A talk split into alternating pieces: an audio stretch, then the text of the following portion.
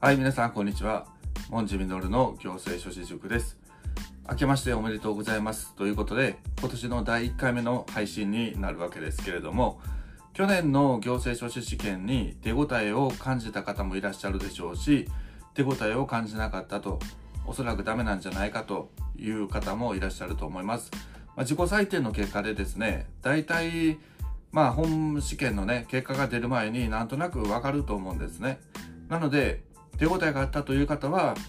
もう実務の準備をしていただくこともありかなと思いますし、手応えがなかったという方はですね、試験の結果が出る前に、もうすでに今年の11月に向けて試験の準備を始めていくということが大切だと思います。で、今回は、えー去年の行政書士試験で手応えがなかったと、ちょっとやっぱり合格が難しいんじゃないかという方で、今年もチャレンジしようという方ですね。今年の行政書士試験に必ず合格しようという決意を固めた方、そういう方に向けて、これから今年の行政書士試験に必ず合格するために、どういう勉強法を取ればいいのか、どういう勉強していけばいいのかというお話をしたいと思います。まあ、各科目についての時間配分ですね。特にそのことについてお話ししたいと思いますので、ぜひ最後までご覧いただいて、これからの勉強に役立てていただきたいと思います。で、まず最初にですね、来年の行政書士試験に合格するためには、残り11ヶ月ということになりますね。残り11ヶ月の間に、どれ、どの科目にどれだけの時間を費やせばいいのか、どういうふうな勉強をすれば最短で合格することができるのかというのを考える必要があります。で、大まかに言いますと、私のおすすめはですね、今から言う話なんですけれども、もう一度確認しますね。行政書士試験というのがどういうものなのかというのを。行政書士試験の合格点は300点満点のうち180点で合格ということになります。なので、そのうちの行政法が112点、民法が76点ということで、まあ極端な話すればですね、行政法と民法で満点取れば合格することができると。あとまあ、一般教、一般知識ですね。それで足切りに引っかからなければ合格することができるということになりますので、それを前提に考えますと、行政法に、行政法が最も得点多いんですね。なので行政法に一番時間を費やすということを考えらしていらっしゃる方もいるかと思うんですけれども、それは決して正しいとは私は言えないと思います。というのも、行政法っていうのは結構記憶、知識で解ける問題が多いんですね、比較的。なので、知識の詰め込みで意外と点数が取れる科目であるというふうに言うことができます。で、対してですね、民法に関しては、当然知識で解くことができる問題もたくさんあるんですけれども、それよりも現場で考えなければ解けない問題というのが、たくさん、たくさんと言いませんけども、一部出題されます。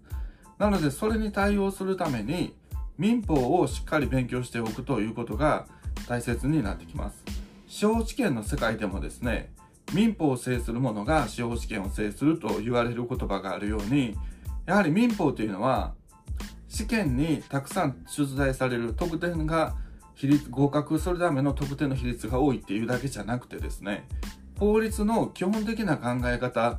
法律のエッセンスというものが全て詰め込まれ詰め込まれている試験ですので、あ科目ですので、民法をしっかり勉強するということが非常に大事になってくると思います。ということで、それを踏まえた上で、どの科目にどれだけの時間を使えばいいのか、時間配分というものをお話しさせていただきたいと思います。で、私のおすすめの配分ですね、というのは、まず民法に3ヶ月かけるということですね。それから行政法は2ヶ月でいいと思います。それから憲法は1ヶ月、商法は2ヶ月、それから一般知識と法学入門に1ヶ月ということですね。これで合計9ヶ月ということになります。で、残り2ヶ月あるんですけれども、その残り2ヶ月で一通り回した後の弱点ですね。洗い出された弱点、そこを補強していくこと。それから直前期に過去問を解いて、実践的な訓練を積むこと。こういうことをしていただきたいと思いますね。なので、今のまだ試験に向けて余裕がある時期の段階で、民法をしっかり押さえておく。それから行政法も同時並行で進めていくと、ということをしていただきたいと思います。で、ただし注意していただきたいのがですね、今言いましたように民法3ヶ月、行政法2ヶ月、憲法1ヶ月、商法2ヶ月、一般知識法学入門で1ヶ月と、で、合計9ヶ月。こういうだけの時間をかけるんですけれども、それだけの時間をかけた後に、残りの2ヶ月で過去問を潰していくというような勉強ではなくて、例えば民法3ヶ月勉強しますよね。その間に同時並行で民法の過去問も解いてほしいんですね。そうしないと、やはり効率の悪い勉強になってしまいます。だから、残り2ヶ月で過去問を全て回すというのは、まあ、不可能に近いですし、不可能に近いより何よりも、勉強の効率が非常に悪いんですね。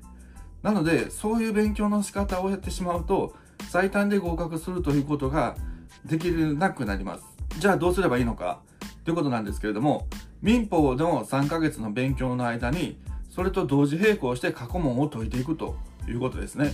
で、民法の3ヶ月の勉強を当然していくわけなんですけれども、最初の方は民法を最初からやっていくわけですので、当然民法の知識がありませんし、なかなか過去問をやっても解けないということになります。でもそれでいいんです。過去問は解けなくてもいいんです。でも過去問を解く勉強を続けていくということですね。じゃあ、解けないのにどうやって過去問の勉強をしていくかということなんですけれども、それは答えを見るということですね。わからなければ答えを見て結構です。民法の3ヶ月の勉強の間に過去問を解く目的は、過去問を解いて正解することじゃなくて、過去問を解いて答えを見て、どういう問題が出題されているのかを理解するということが大事なんですね。なので、答えを見ても全然 OK で、やるべきことは、どの辺の知識がどのぐらいの深さまで出題されているのか、出題されていない分野はどこなのか、それからよく出題される分野はどこなのか。っていうことを理解すればですね勉強をするとテキストを読んで勉強するときにあここはよく出てたからここはしっかり勉強しようとかここはあまり出てなかったからこの辺はさらっと流したらいいのかとかそういうことがわかるんですね。そうすれば非常にテキストを読むときに勉強の効率が上がるということになりますので必ずそういう勉強をしていただきたいと思います。一つですね、孫子の兵法っていうのがありますよね。もう今から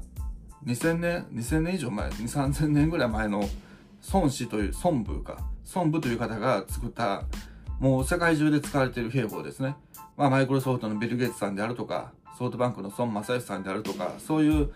まあ、勉強に限らず、勉強とか戦争に限らず、ビジネスでも、ビジネスも戦いですからね。そういうのに応用している方がたくさんいらっしゃる孫子の兵法っていうのがあるんですね。その中の一節に、こういう言葉があります。彼を知り、己を知れば百戦危うからずということがあります。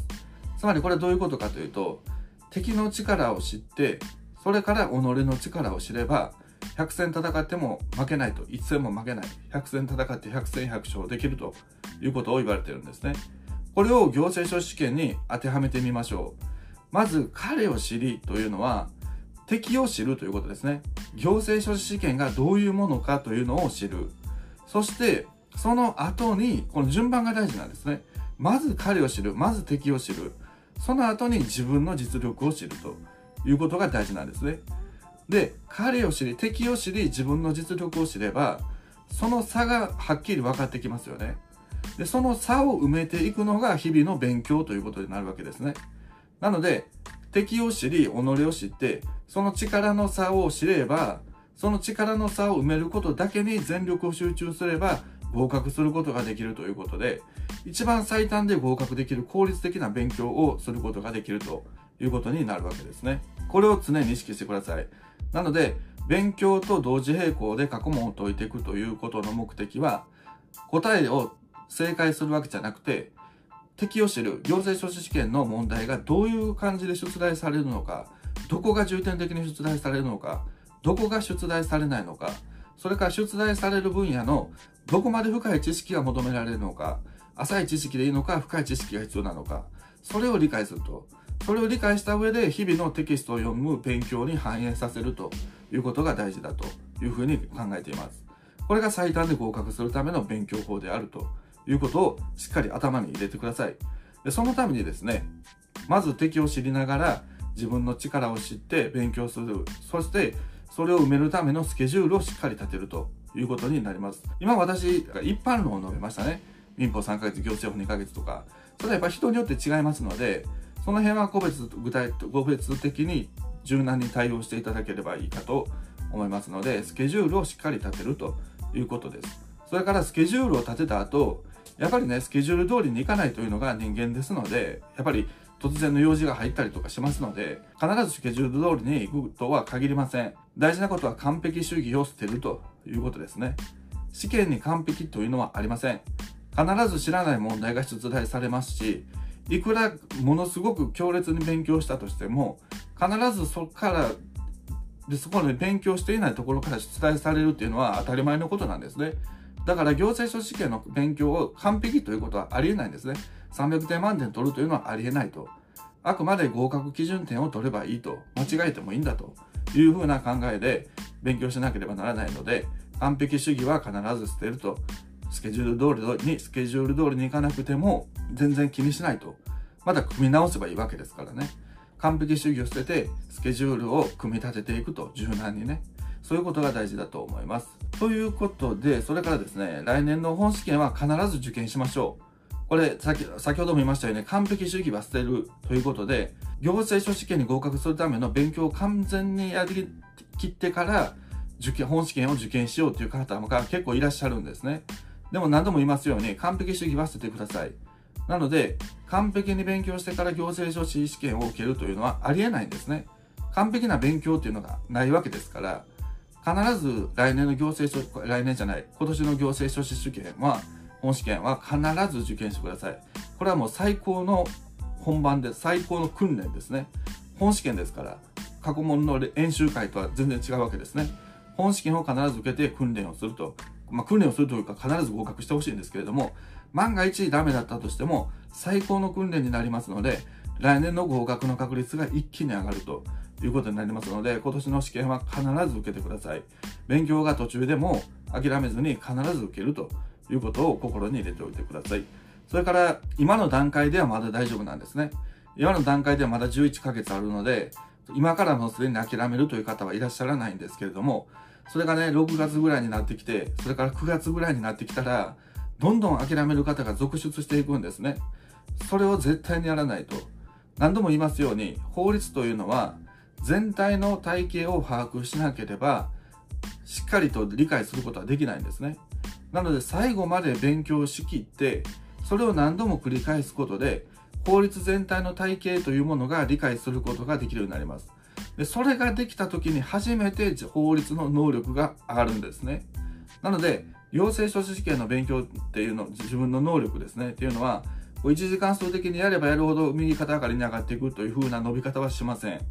必ず最初はずっと横ばいです。横ばいでずっと来て、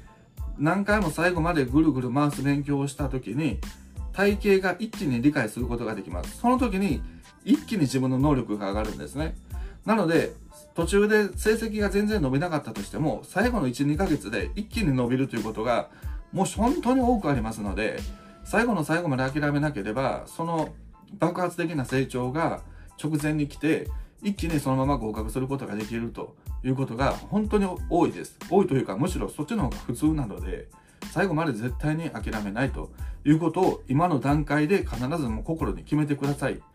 途中で絶対諦めない。今年の本試験は必ず受ける。完璧主義は捨てるということですね。そういうふうな勉強をしていただきたいと思います。これから、まあ、今回の話は大体以上なんですけれども、これから私ね、あの、今まであんまり結構 YouTube サボってたんですけれども、これから定期的に必ず YouTube の動画の配信します。そして時々 YouTube ライブもしたいと思います。その時に個別の相談をしていただければ、私のできる範囲で答えていきます。それから X ですね。旧 Twitter。X の方でもスペース、音声配信の方をできるだけたくさんやりたいと、定期的にやりたいと思っています。でそこに参加していただいて、個別に相談していただければ、あの、私のできる範囲でどんどん答えていきます。アドバイスさせていただきますので、それを参考に勉強していただければいいかと思います。まあ、私を利用してですね、勉強のペースメーカーにするとか、自分の勉強法の方向性が正しく合っているのかとか、そういうのを確認していただければいいのかなというふうに思います。なのでですね、まあこれはお願いなんですけれども、ぜひ今のこの YouTube チャンネルも登録していただいてですね、X、私、あの概要欄に X やってますので、そこにリンク貼ってありますので、そちらの方も必ずフォローしていただくというふうにお願いしたいと思います。ということで、私も今年は真剣に YouTube 配信してますし、X もやります。なので、私の YouTube とか X を参考にしていただければ、絶対に今年の行政書士試験、11月の行政書士試験、合格するという風な気合で私もやっていきますので、ぜひ皆さん私と一緒に勉強して、正しい最短の効率の良い勉強をして、必ず11月の試験合格するようにしましょう。その決意を今固めてください。もう一度言いますね。完全主義は捨てる。最短で効率よく勉強する。それから今年の試験は必ず受ける。諦めない。私と一緒に頑張っていきましょう。ということで、まあ今回は以上です。もし今回の動画が役に立ったと思えば、チャンネル登録していただいて、X の方もフォローお願いします。それから高評価をしていただければ、私のモチベーションアップにもつながりますので、ぜひよろしくお願いしたいと思います。ということで今回は以上です。